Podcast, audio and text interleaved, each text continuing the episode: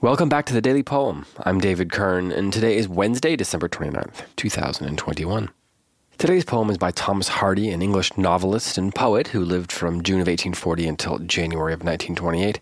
You probably know him for novels like Far from the Madding Crowd, The Mayor of Casterbridge, Tess the D'Urbervilles, and Jude the Obscure, but he is also one of the more influential poets of the 19th and 20th centuries and influenced people like W.H. Auden and Philip Larkin and Ezra Pound and many others.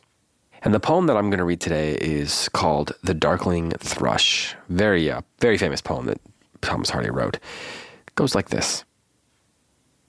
I leant upon a coppice gate when frost was spectre gray, and winter's dregs made desolate the weakening eye of day.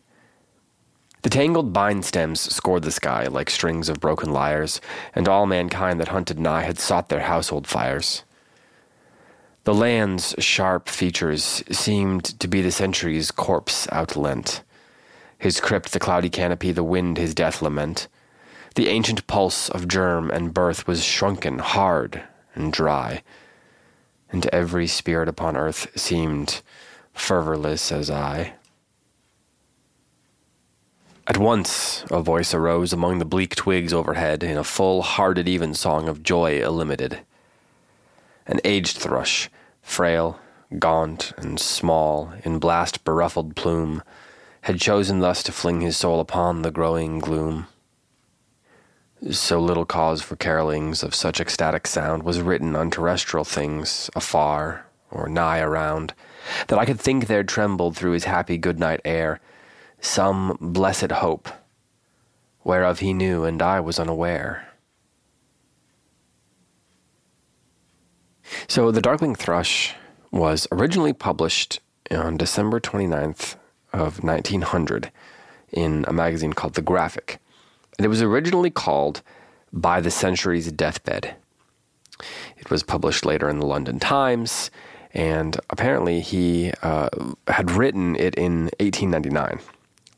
So he's writing that after most of his most popular novels had been published. I believe Jude the Obscure was the latest one of, of that kind of uh, core tech, core canon that he wrote, and that was 1895.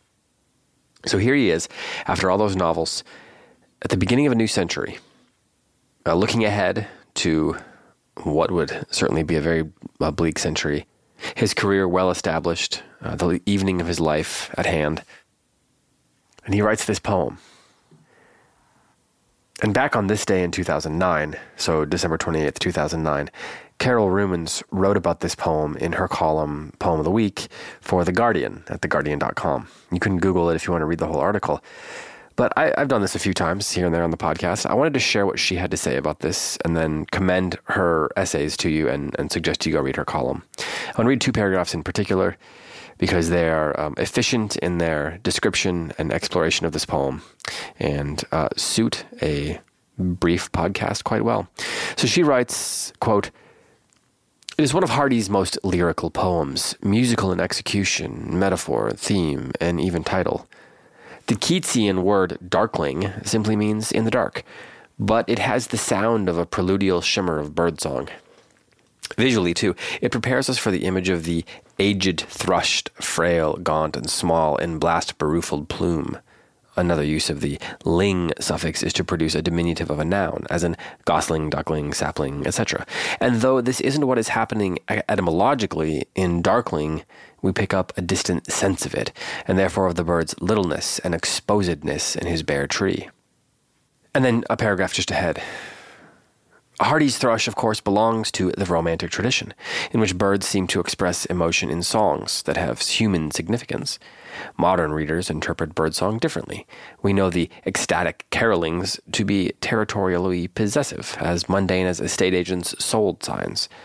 Today's ornithologically minded poets content themselves with more descriptive responses, though birds have never yet gone out of poetic fashion.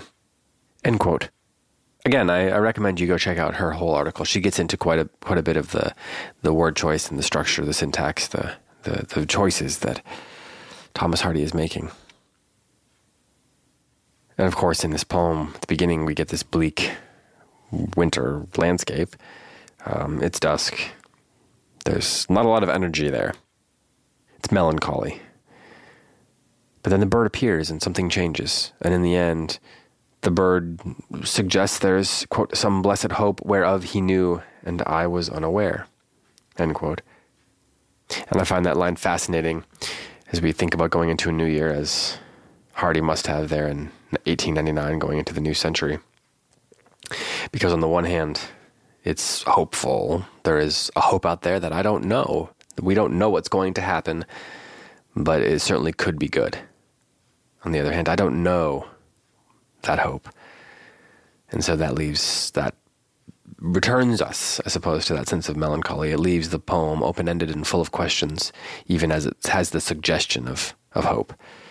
Uh, so, uh, something that many great poems do, of course. So, once more, here is, uh, is a good end of year poem for you The Darkling Thrush by Thomas Hardy. I leant upon a coppice gate when frost was spectre gray, and winter's dregs made desolate the weakening eye of day. The tangled vine stems scored the sky like strings of broken lyres, and all mankind that haunted nigh had sought the household fires.